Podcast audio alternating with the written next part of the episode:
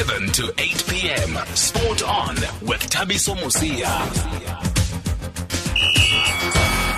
Thank you. That is me. A very good evening. Welcome to the show. Luyolom Kalipi is the producer and Zelma Kribi is in technical with us tonight.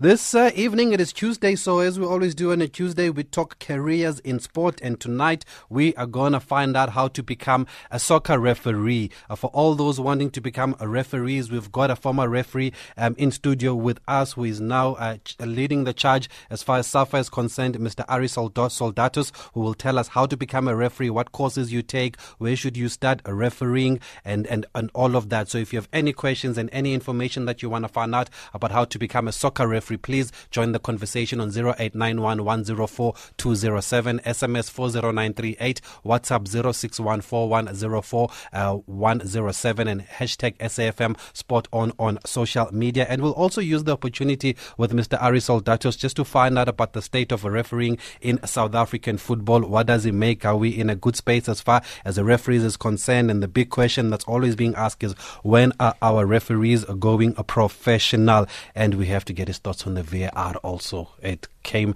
uh, so much controversy. It happened again last night. Lots of people having different views on VAR after every single game, depending on which side of the fence you are on, mostly. So we'll we'll get his views on that, and and then we'll also speak to Advocate Thuli Madonsela.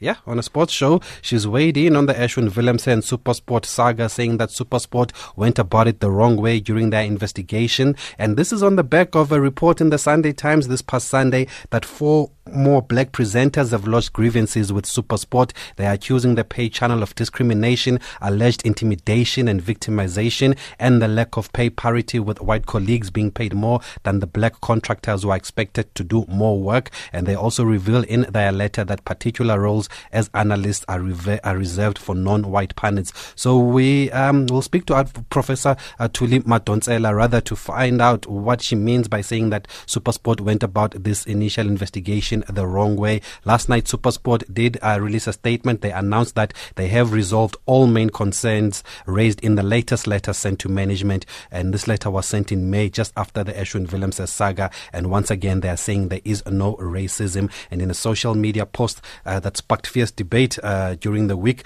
uh, Professor Madonsela tweeted that I said from the outset that the approach chosen by Supersport was destined to fail as a law and rights approach was never the issue while affirming and managing diversity was. We did reach out to Supersport again and they've told us that they do not do radio interviews. I'm not sure what that that that, that means. Um, but they don't they don't speak on radio. Maybe they, they speak to other people, but on radio they said that they don't speak. So we did give them a right re- of replying to try and understand uh, their side of the story. But first up, let's go to the 2018 FIFA World Cup in Russia. Group C has now been decided, and watching the action for us is our man Mo Ali, uh, who will tell us what the latest was. Mo, uh, good evening. What happened in uh, Group C?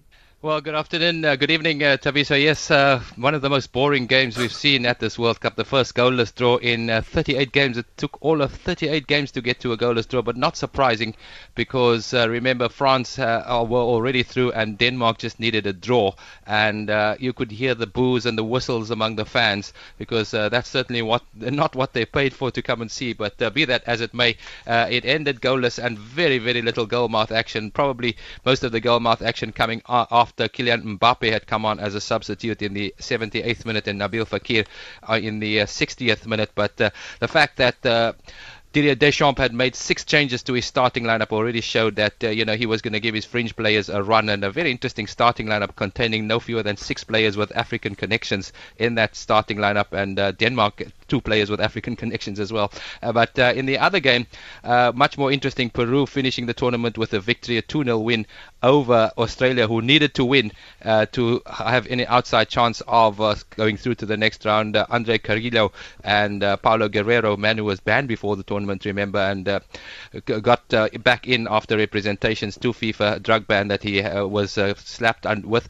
But uh, they won by uh, two goals to nil. So it is uh, Denmark and uh, France who go through. France go through as uh, group winners, and uh, they will now play the runners-up uh, in Group D, which is could possibly be Nigeria, and uh, it, Denmark will play the uh, winners of uh, Group D, which again could be Nigeria or Croatia. Talking about Nigeria, they're in action tonight against Argentina and Croatia play Iceland. They through already Croatia. What can we expect this evening? I think we can expect uh, a pumped up performance from the Argentinians. I don't think Nigeria should be too comfortable. There, there have been problems in the Argentinian camp. There's been talk of fisticuffs. Uh, apparently, Javier Mascherano was sporting a black eye and talk about the players uh, taking over the management and the selection of the team. And, uh, you know, they had a press conference uh, in which they tried to deny all of this. Uh, so things aren't going too well. And in fact, Diego Maradona had requested a meeting with the team management as well to express his unhappiness. They had a moment of silence, if you remember, when uh, after they lost uh, to Croatia in the Argentinian TV studio back in Argentina. And so things not going well. But you know, you, you just got to think that uh, they've got the likes Angel Di Maria starts this evening. Uh, Gonzalo Higuain also is back in the starting lineup. Uh, Marcos Rojo is back in the starting lineup. So uh, it's not going to be easy. Nigeria have never beaten Argentina at the World Cup before, although they did beat Argentina 4-3 in a friendly in Russia last November, although it was a merciless Argentina. But Nigeria certainly not without hope. And uh, if they can feed uh, uh, Ahmed Musa and Kelechi Iheanacho down the flanks, and if they can play with pace, I think you know that that's going to expose the Argentinians uh, like like they played the other night against Argentina. Use the pace of, of Musa and Iheanacho, and uh, you know with Ndidi and Obi Mikel controlling matters in midfield. I think Nigeria do have a chance. And remember, they only need a draw.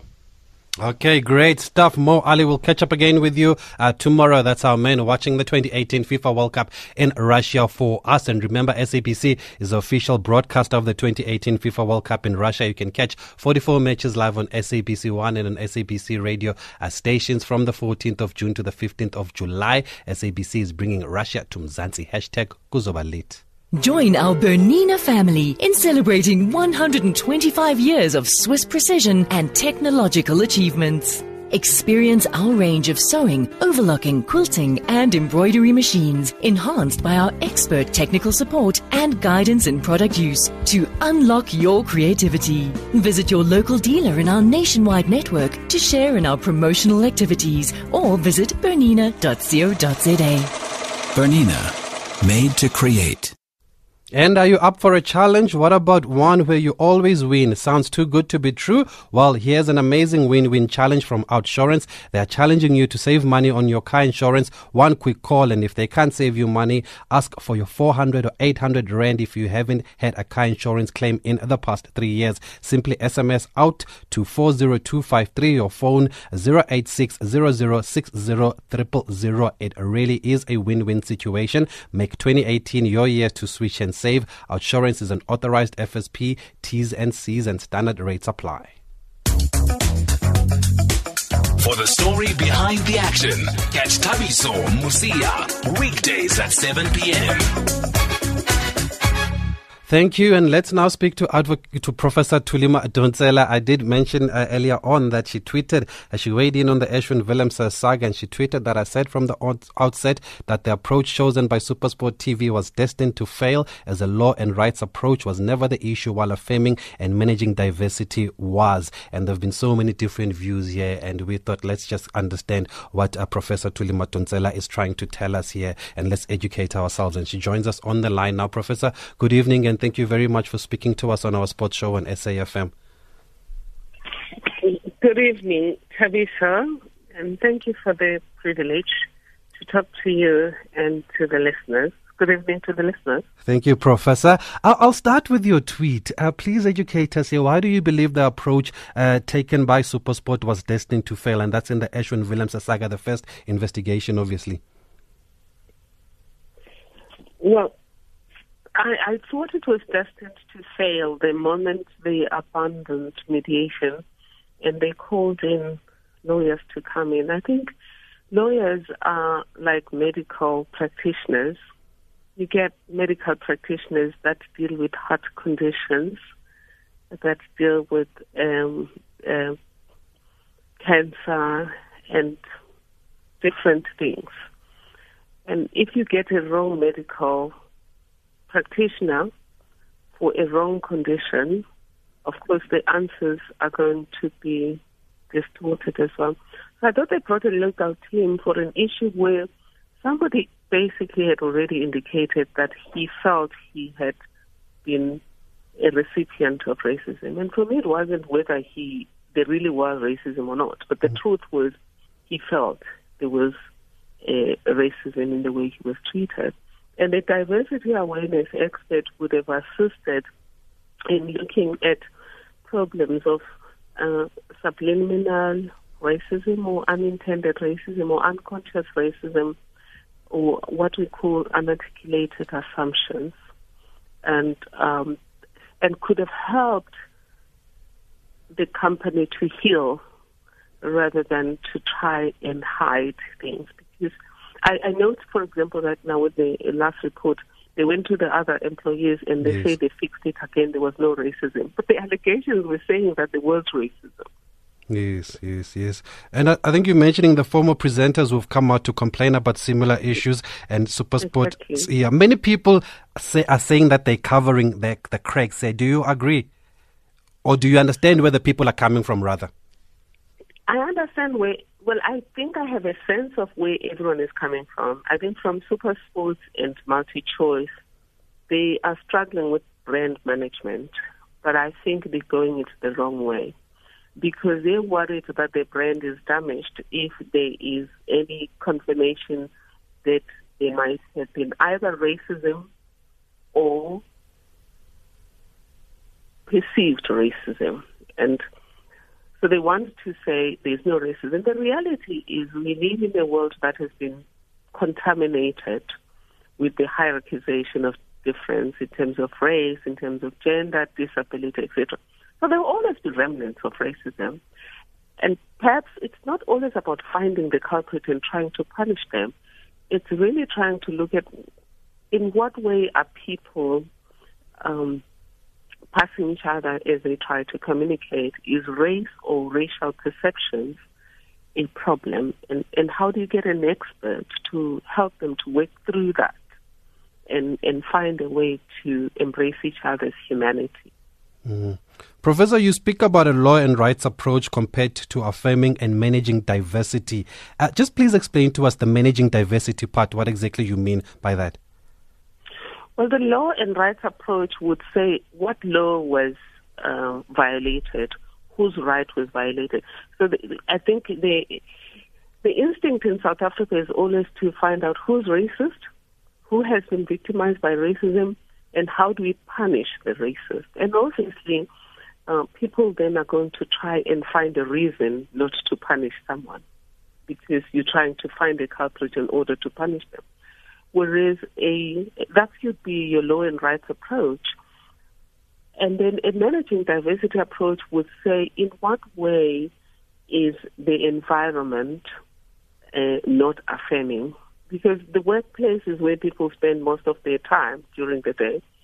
And if intentionally or unintentionally, if one person's communication makes another person feel they are being treated as less than, they're being put down on the grounds of race, that's going to impact on them psychologically, that's going to impact on their performance, and that's just going to contaminate the workplace. And a diversity awareness expert would would slice through that and make everyone aware of the unintended racial, gender, and disability discrimination consequences of things they do or say.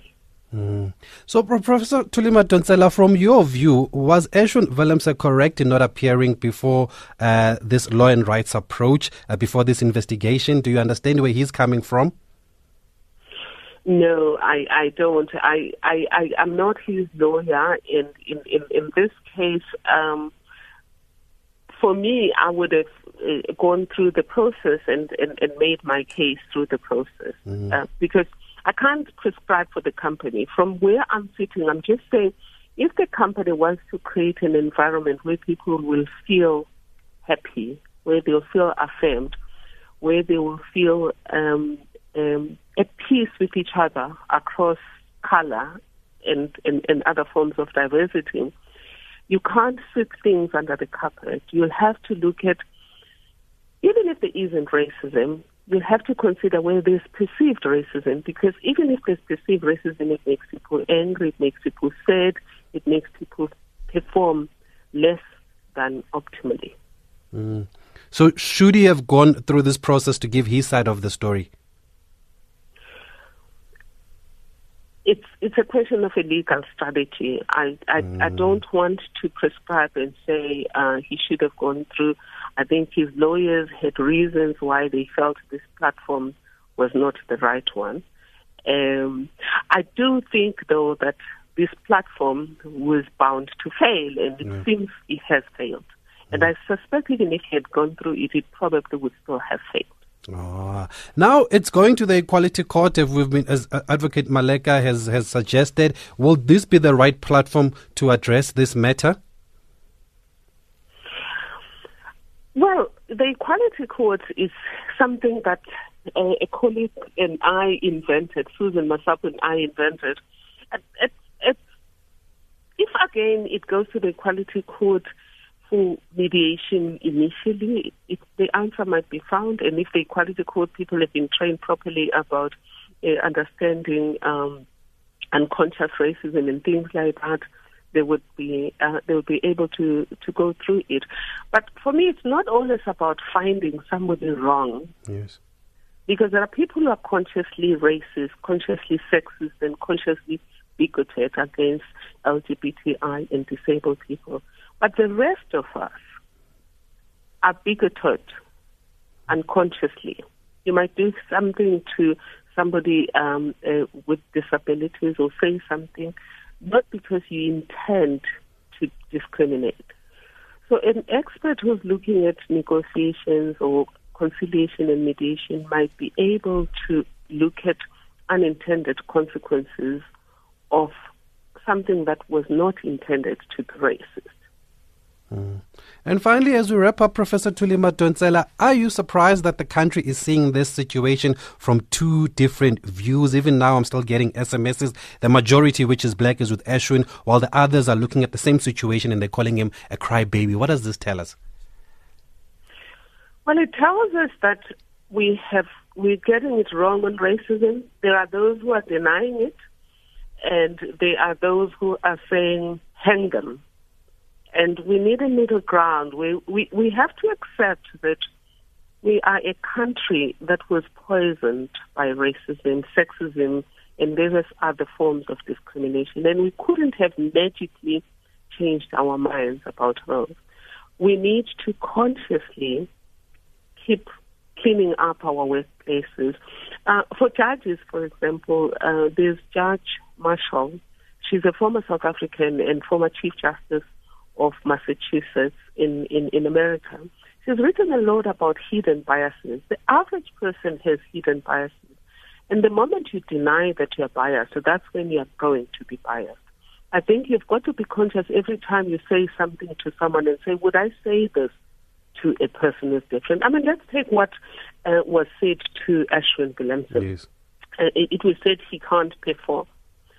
Uh, he's, he's, a lousy um, well, he allegedly, well, let me say it, he, his colleagues allegedly said he's a lousy um, analyst. Yes. Analyst.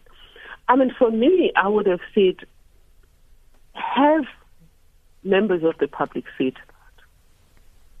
Because sometimes we say we're praising merit when we're simply praising that which we like about ourselves when we see it in others. And that's for me the crux of discrimination because I'm a woman. Certain traits um, uh, I affirm in others and I call them merit because they remind me of what is good about myself. Mm. So that's unconscious bias because when somebody doesn't have those traits, we might then say they don't have merit, they're not excellent, because we can't see excellence when it's packaged differently from the way we ourselves exhibit it. Mm. And finally, Professor Thuli Madonsela, where does this leave the company Supersport? Do they need to have a good look at themselves after what's what's come out, or do they that, that just take the Ab- report and close it? Absolutely, they should bring in. There's lots of diversity awareness experts in the country. Most of them are psychologists. They should bring in a diversity management expert and put everyone through that program create uh, FNB in the early years of our democracy. Mm. FNB had these dialogues in the workplace where they brought people together to uh, to talk about uh, uh, diversity awareness, to talk about how I feel, uh, uh, what offends me, because culturally we're different, what offends me, what doesn't offend. We did the same thing in the Department of Justice.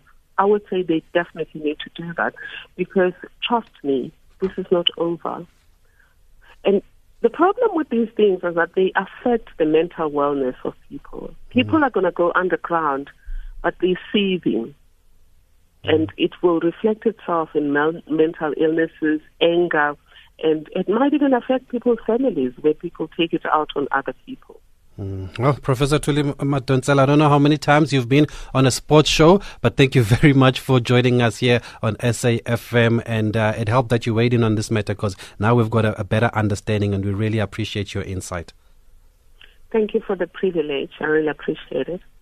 Thank you very much, the Professor Thuli Madonsela, just giving us her views. There's been so much that's been said, and we thought let's get let, let's get a, a respectable voice because I'm no expert. Loyola is no expert. We can say whatever we want, but I think if Professor Thuli Madonsela says it, then it should mean uh, uh, something. We know the good work that she's done in the past, and that's why we just thought we should bring her on on our sports show and just to get her understanding and, and, and understand what her tweet was what, was was about. And I think that's what she did uh, tonight. Up next, we're gonna talk careers in sport. We're going to find out how do you become a referee, a soccer referee. That is, we've done rugby before, and also we'll talk about the state of refereeing in South African football.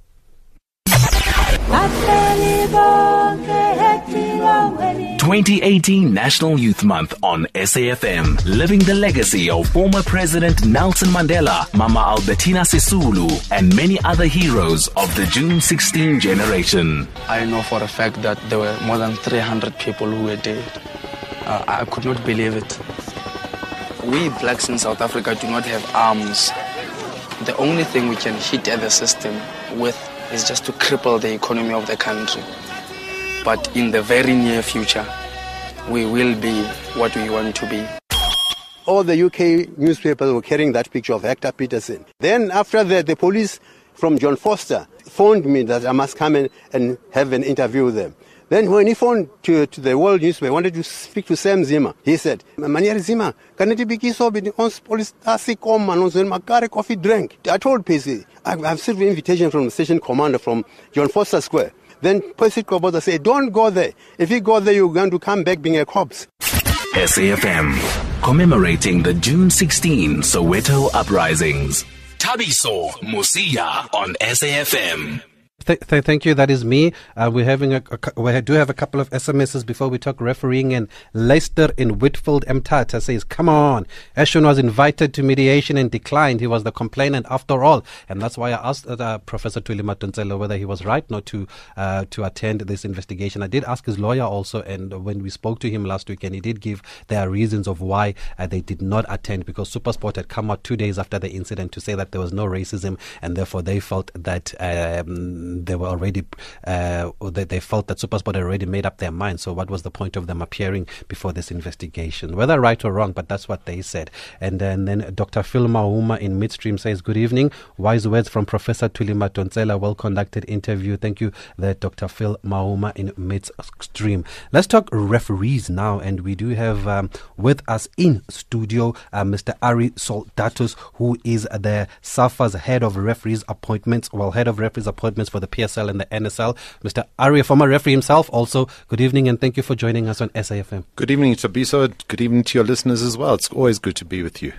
Thank you. I've got to ask you firstly, I mean, how's the refereeing community keeping up following that untimely death of Mr. Ian McLeod? Well, the world loved Mr. Ian McLeod. Came as a shock to many of us. Yes, it did. That was a huge shock for all of us. Um, of course, what happened in the aftermath of Ian's passing is we mourned, and we mourned a serious, serious leader, a great referee, a real, real icon in football and refereeing generally. But we regrouped and we realized, and certainly myself, Ian, having been a personal friend of mine and having officiated with me at the World Cup in 1998, we realized and we regrouped and we said, guys, if Ian was around, he'd say, you know what, life goes on make refereeing work, make refereeing in South African work, and put South African referees on the international map. And that's hopefully what we're striving towards, Thabiso. And and just, just just for the benefit of those who may not be aware, at the time of his passing, Mr. Soldatos, what was his role? Ian, at that point in time, was a match commissioner. He was one of our leading match commissioners. He commissioned in the National Soccer League, the PSL, and the National First Division. And he was also the chair of our technical committee uh, within the structures of the refereeing at SAFA.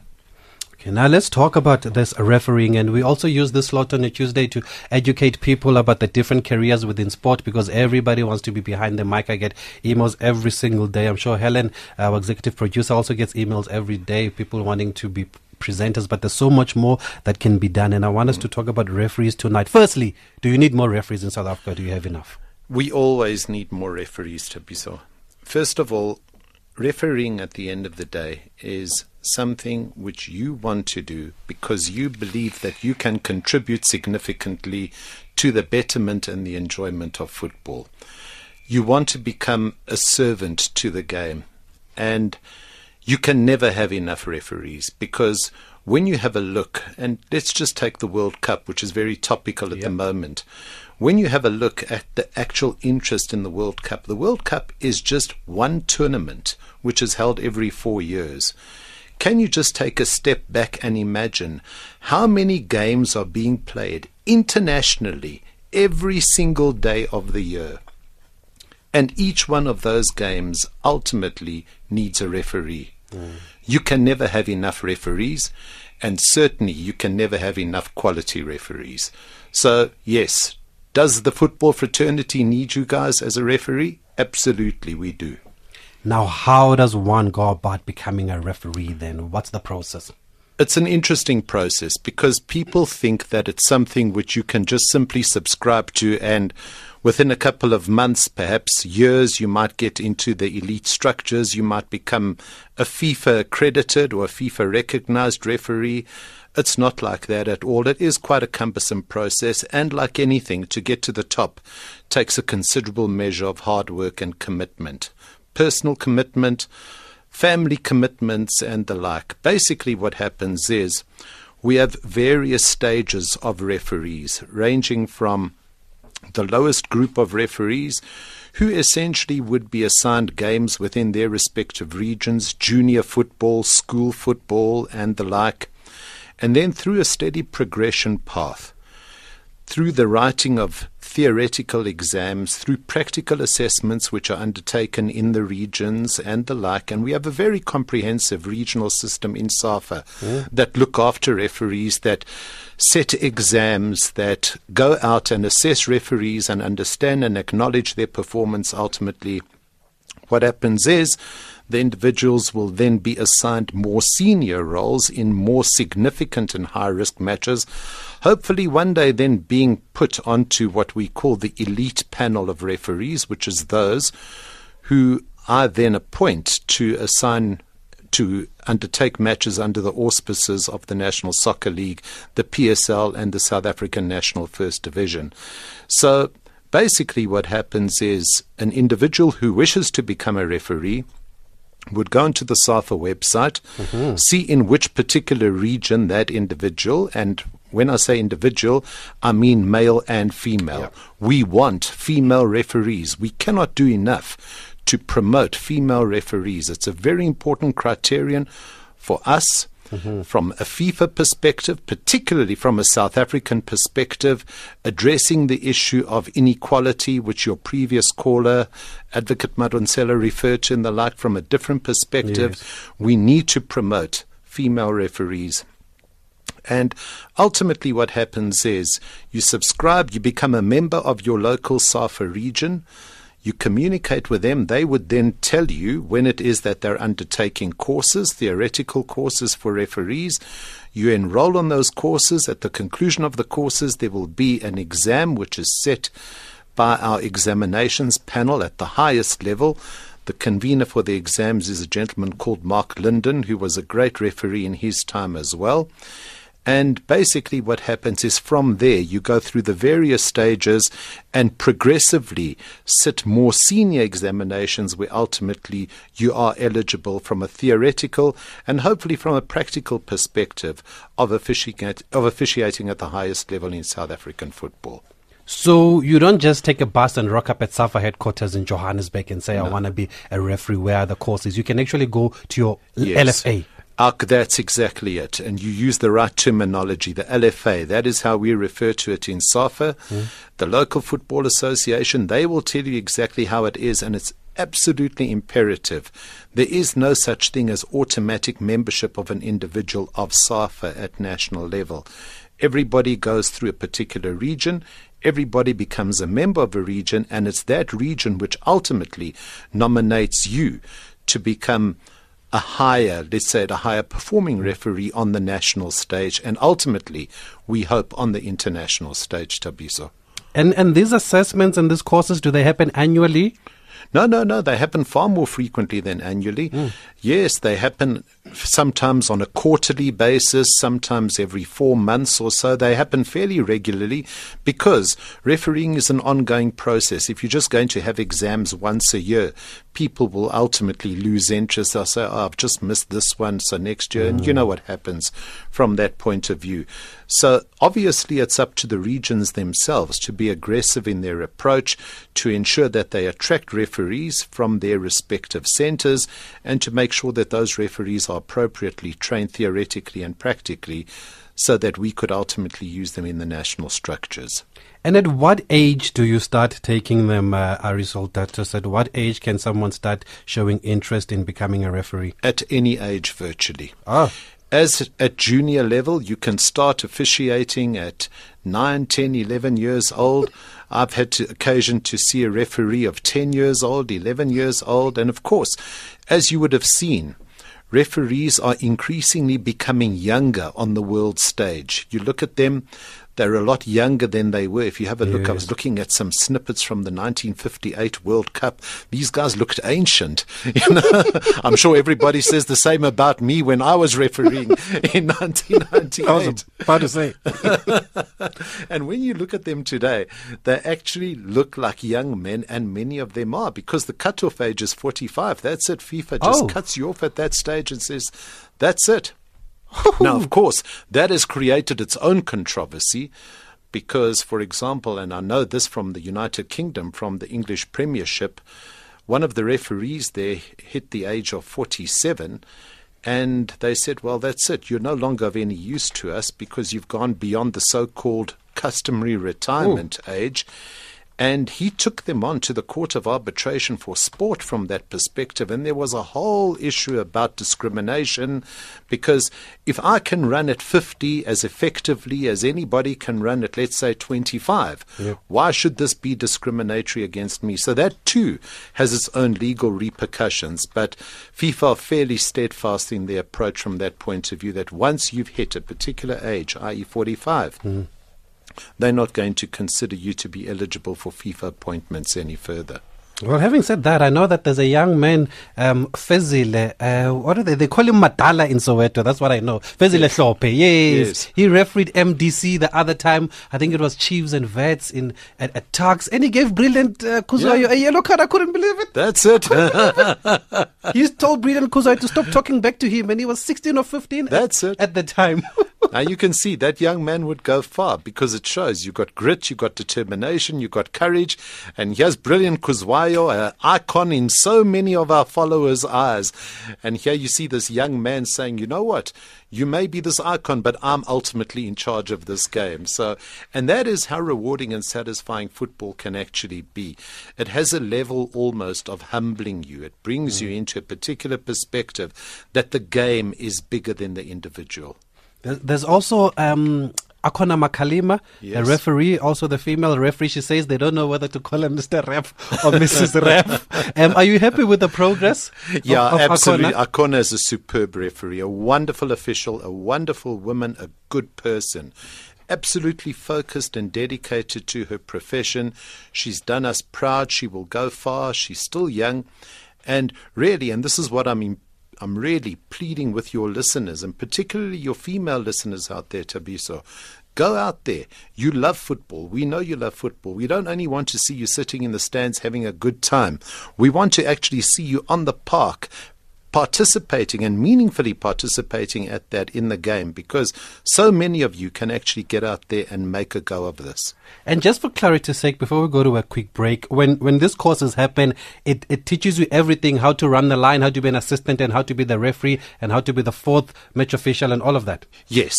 Now, this is something which is quite interesting, and I'm glad that you touch on this because up until 1990, FIFA did not differentiate between specialist assistants and middle referees, center mm-hmm. referees, as they call them. Everybody was a referee. And so in Italia 1990, there was a perception which seemingly arose that football was becoming so technically sophisticated and technologically advanced, and the assistant referees or the linesmen, as they were called in mm. those days, were tasked with giving decisions on very controversial aspects. Ball over line, offsides. Those are probably two of the most controversial aspects of refereeing or whether an infringement happened in or mm. outside mm. the penalty area. Those are such controversial assistants, which are, oh, sorry, uh, c- controversial assessments of yes. football, which ultimately, at the end of the day, they believed needed to be undertaken by specialists. So when we concentrate on assistant referees now, in the aftermath of Italia 1990, what we find is that we focus in particular on training of assistant referees, different fitness tests, different mindsets, how you watch your offsides, how you keep in line with that second last defender, how you assess whether a particular player is interfering with play or not. And that's an entirely different criterion mm. from the fitness and the application of the laws of the game for the center referee, so to speak. And honestly, I can tell you, having been there so many times myself, being an assistant is a very, very difficult job. Not only are you in close proximity to the crowd, and you hear exactly what it is that's going on behind you, make no mistake. But in addition to that, you are called upon intermittently to make fundamental decisions which could ultimately affect the outcome of the game. So, yes, training is provided from an assistant's perspective, from a fourth official perspective, and ultimately from a center referee perspective as well. Okay, for those who've just joined us, we are talking to Mr. Ari Soldatos, head of referees appointments in the PSL and NSL, and we're trying to find out how does one become a referee. If you have any questions, do join us on 0891 Our SMS line is 40938. Our WhatsApp number 0614104107, and it's hashtag SAFM Spot On. After this break, we'll talk about the state of refereeing in the country. Imagine a life where every need is met. A life where you are in control, where knowing what decision to make is a fact and not a risk. Mancosa graduates don't just dream, they make it happen. Mancosa, Southern Africa's leading distance education institution. Final registration now open. For more information, visit www.mancosa.co.za or SMS Mancosa and your email address to 34745. Mancosa, dream it. We'll take you there. Let's have the conversation. 0891 104 207. Talking all things the refereeing, uh, especially um, how to become a referee. And let's find out now about the state of refereeing in South Africa. We've been doing that uh, since last week, just finding out a few aspects of what's happening in South African football last night we had a con- we had confession time talking age cheating. So many people calling us and confessing that they are age cheats. Uh, even after the show, it continues. Unbelievable how rife this age cheating is. We also spoke about academies last week. How academies are run? Are they run properly? Is everybody working towards the same goal? Let's find out about the state of refereeing in the game, Mr. Ari Soldatos. On a scale of ten, how do you rate the standard of refereeing in South African football? At this point in time, I would put it at about a between a 6.5 and a 7. And my answer in that regard has been fairly measured, Thabiso, from a couple of perspectives. Firstly, I think we have some great referees. Mm. Really. They're acknowledged as, as that by FIFA, they're acknowledged by CAF. They're afforded assignments at the highest level imaginable by FIFA and CAF, We've got Zakhele Siwela at the World Cup right now as we speak. Granted, there was a measure of disappointment that we didn't have a centre referee there as well, mm. and that we only had one incumbent coming from South Africa. But the fact that he is there already speaks mounds about. He's the sixth South African official to participate at the World Cup since our readmission to FIFA in 1993, 92, I think it was. Mm. Um, so we do have some great referees. Mm. Where I have detected a little bit of a lapse is that in certain circumstances, the referees do not keep their fitness levels up at adequate standards. Mm. And this is something which we should touch on, seeing that we are dealing with the topic of becoming a referee yes. and what it is to actually get to the top from that point of view. It's not only a question of being a good referee technically. It's a matter at the end of the day of being able to manage situations of conflict, almost being a mediator, so to speak. But most importantly, You've got to keep your fitness levels in check and you've got to be able to be psychologically astute insofar as your handling of a football match is concerned. Mm. Generally speaking, the referees have done well insofar as the psychological muster is concerned. Generally speaking, they've done well insofar as the technical aspects, bar some errors which we've spoken about before. Mm. But where I've noticed a considerable decline in certain of our officials, and unfortunately, an inordinately extraordinary number of them, is that over a period they let their fitness levels wane. And that is not good enough. We, from a SAFA um, perspective, want to make sure that all of our referees at all times maintain optimal fitness levels. So, what we do is we arrange fitness tests for them to be conducted mm. fairly frequently. And what we find is that many of our officials, over a particular point in time, do not pass consecutive fitness tests. So, what you would find is that pass, let's say, at our mid season seminar, which is held in the, the beginning of January or so. And then when the next one is undertaken in March, that same referee that did so well has failed. And I've noticed this over a particular period of time, and usually it is the same old, for want of a better word, culprits. So, refereeing from a point of view of approach means that you're committed, that you maintain your fitness levels, that you ensure at the end of the day that psychologically you're in sync. And of course, like players, we do go through dips in form. Absolutely, sure. we do. But then it's a question of being open and honest and coming to somebody like myself that appoints the referees or an assessor that's indicated to you, oh, you're on a bit of a decline at the moment, and then giving them less significant games to do. But overall, I must tell you, the reason I say between 6.5 and 7 is that there's considerable measure for improvement. But particularly from a fitness perspective, we need to work more as individuals mm. on our fitness levels. There's only so much that SAFA can do insofar as that is concerned. And as far as the general state is concerned, I can quite comfortably say that our referees are certainly amongst the best on the African continent. Okay, they just need to stop beating the pies. That's all. That'll be fine. Let's go to Jack on the, uh, the road. Uh, Jack, you've got a question for Mr. Ari Soldatos. Good evening. Thank you for calling us.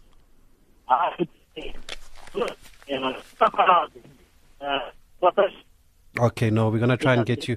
We're going to try and get you on a better line. Uh, Luyolo, you'll, or you can just ask him, Luyolo, what he wants to say, and I'll ask Mr. Ari uh, Soldatos. Now, you gave it a 6 to 7.5. Does this include the lower leagues? Because every season we hear some horror stories of corruption or referees being attacked and in the lower leagues of South African football. Does that rating include that? No, I've been talking particularly at the upper echelons to uh, Thabiso, mm. particularly mm. with regard to the National First Division and the Premier Soccer League. Mm. How's the situation I've, further down? It's not particularly good from what I've heard, mm. and from what I understand, um, we have from a SAFA perspective, been working at trying to get to exactly the points which you raise. What is causing this particular issue? Is the corruption there as rough as people work out to be, make out to be? You know, um, from that point of view, I think if you were to get our compliance manager from Safa Mlu to come along and talk about those things, mm-hmm. it would help quite considerably. From a refereeing perspective, you know, the guys go out there, and I must say, they ply their trade. They do what they do, and from the exposure I've had to the lower leagues, so to speak, and the games that I've seen from that particular point of view, the guys have done fairly well. But I do know that there have been problems reported. I understand that there are problems. I've heard about these problems being encountered, and that certainly does need to be addressed. You know, if there is corruption, and I'm certain that there is to a greater or lesser extent, make no mistake, we need to weed out the corruptors and the corruptees. It mm. always takes two to tango. And inevitably, mm. there's fingers which are being pointed at referees first and foremost. But what about the officials? What about the clubs? Yeah. What about the individuals that actually feed them that particular ability to do this? These are the issues which we need to weed out. This is SAFM Sport with Thabiso Mosia. Thank you. And as I said, Mr. Robert Mukhola joins us on the line, former Winners Park owner. Uh, Mr. Mukhola, good evening and thank you for joining us on SAFM. Good evening, sir. I understand that you were so disillusioned and frustrated by the refereeing in the lower leagues that you sold your ABC Motsepe League status. W- what happened? Is it that bad? Let me be honest. Um, I don't really think that I sold the team as a result of bad refereeing. There, well, there are certain things within SAFA that made me to sell the team, but it was not uh, bad refereeing per se. Mm. Although, to be honest, um, refereeing in the like, let me tell you, my team was in the ABC Motsepe League uh, in 2016 uh, I sold the team after you know having experienced some bad things. Um, you, you, know, with with regard to the way my team was actually treated. We were at number one, and we ultimately lost uh, that sport uh, in a dubious manner. But it was not uh, something to do with the referee. Mm. It was something to do with, uh, let me see, the internal mechanisms within South itself. And what are those? In as far, in as, far as uh, refereeing is concerned, let okay. me say, I've been in soccer for a very long time. At some stage, my team was in the NFD. I would say uh, the standard of refereeing, as Mr. Soldatos has been alluding to, uh, has actually improved. Mm. in the and uh, in the first division and the PSL, it's quite good now. Uh, and in the ABC Motsepe and the lower leagues, it was very, very bad, uh, say around 2012, 2013, that way. Yeah. But it improved gradually. Uh, even though there are certain things that are still problematic, you can't fix everything at once. But uh, I can tell you that uh, things have improved a bit, even though uh, I would say they, they, they were those problems uh, in the past, but they improved slightly. Mm. And have you reported some of these problems, and, and what's the response that you get or that you received at the time? Um, you know, to be honest, that's why I'm saying the problem, in my view, emanates from the offices of SAFA. Mm. Uh, sometimes you will write to them, complain to them, and it will be difficult for them to respond or to to revert you. And ultimately, you'll find that um, you are not being helped. Mm. Well, Mr. Mukhola, I think we're going to uh, talk to you again. I think there's more that we can find out and understand uh, from your situation and uh, your experience as an owner in the lower league structures of South African football. Mr. Ari Soldatos, we managed to get that comment from the caller that we couldn't speak to on the line, um, who was Jack. He wanted to know are players taught the same rules uh, as, as the referees? If so, why are they always fighting? Yes, that's a very good point which Jack raises. I beg your pardon. Something which I've been a proponent of, and something which Ian had been working on prior to his unfortunate passing, was trying to get some type of imbizo, almost a get together between yes. the referees and the coaches. so that we talk off the same page, so to speak, so that they understand the laws, that they understand how the laws are being interpreted and they understand how the laws are being applied. You know, the most important thing that we see over here is referees are going out there on a daily basis and they're trying to apply the laws as they believe they should be applied in the context of the interpretation as they see it at the time. Players want to go out there and win the game. And, you know, as much as FIFA has for some time now espoused this philosophy of fair play, mm. we do see that players will inevitably take a chance. And I guess that's just human nature. But certainly, I believe that the coaching fraternity and the refereeing fraternity could be brought much closer together if between SAF and the PSL there was this stratagem to bring the two, get them together, interact with one another, get to get them to know one another.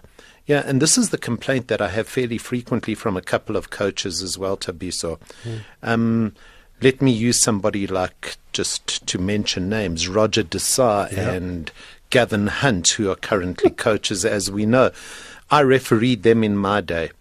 And, you know, a lot of them will turn around, guys like Roger and Gavin would turn around and say, gee whiz, I remember when you refereed us, you used to speak to us. Be careful, the yellow ah. card's coming out, the red card's almost there, you're an orange, be careful, you know, that type of thing. These days, they say the guys just willy nilly bandy their cards and whatever else. And not all referees are like that, but certain are. But I really do believe at the end of the day that if we were to interact and talk to one another more, both on and off the park, that would certainly go towards synergizing the communication and the ultimate interpretation of the laws from players and referees, Thabiso. In a minute, because uh, I'm looking at the clock and I'm looking at the Nigeria Argentina oh game, it's starting, and no I one's going to, that. Yeah, no one's going to be interested in us once that starts. in, a, in, a, in a minute, how far before our referees go professional? Because there's always this issue of them being semi pro. They have to hold a job during the day and go referee in the evening. How far are we there? That's something which the PSL and SAFA need to actually come together about. As I've mentioned to you previously, it's something which I'm a strong proponent of, and I know that various individuals within the context of SAFA and the PSL are, because that way I believe not only will our refereeing significantly improve, but that ultimately the referees and the assistant referees will be in a position to effectively and meaningfully ply their trade to the betterment of the public. The game will improve. If to answer your question, how far? If I were to just pin something on it, hopefully within the next two to three years we could see some development there. But as I say, it much depends upon the cooperation and the finances being made available because that is a significant ask from a pecuniary perspective. Okay, and then a quick yes or no session. Are you a fan of VAR? Trick question. There's no maybe here. There's no maybe here. Personally, no, but it is the way to go and it is going to happen, and I don't think I have any choice.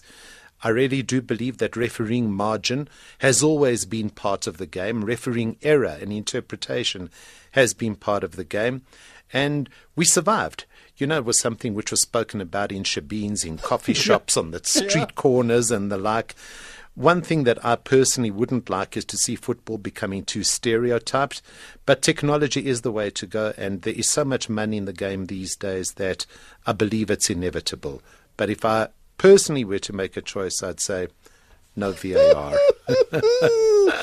Otherwise, we wouldn't have the hand of God if there was VAR. Exactly. Think, we still speak about it 35 years after the event yes. or whatever it was. Yes, and we love it when the English also speak about it. Exactly. but thank you very much, Mr. Ari Soldatos, for coming to studio and giving us some of your time and educating us about how to become a referee. Uh, that's it. Thank you, Luyolo. Thank you to Zalma. Thank you to uh, Cool Chick. You can always uh, email her, sport at safm.co.za for any suggestions. Mr. Ashraf Garda is next and the big hitter, uh, Tashmia Ismail-Saville, CEO of the Youth Employment Service, and there will be regular crossings throughout the show of the big game between Argentina and Nigeria, which is about to kick off right now. It is news time. My name is Thabiso Mosia.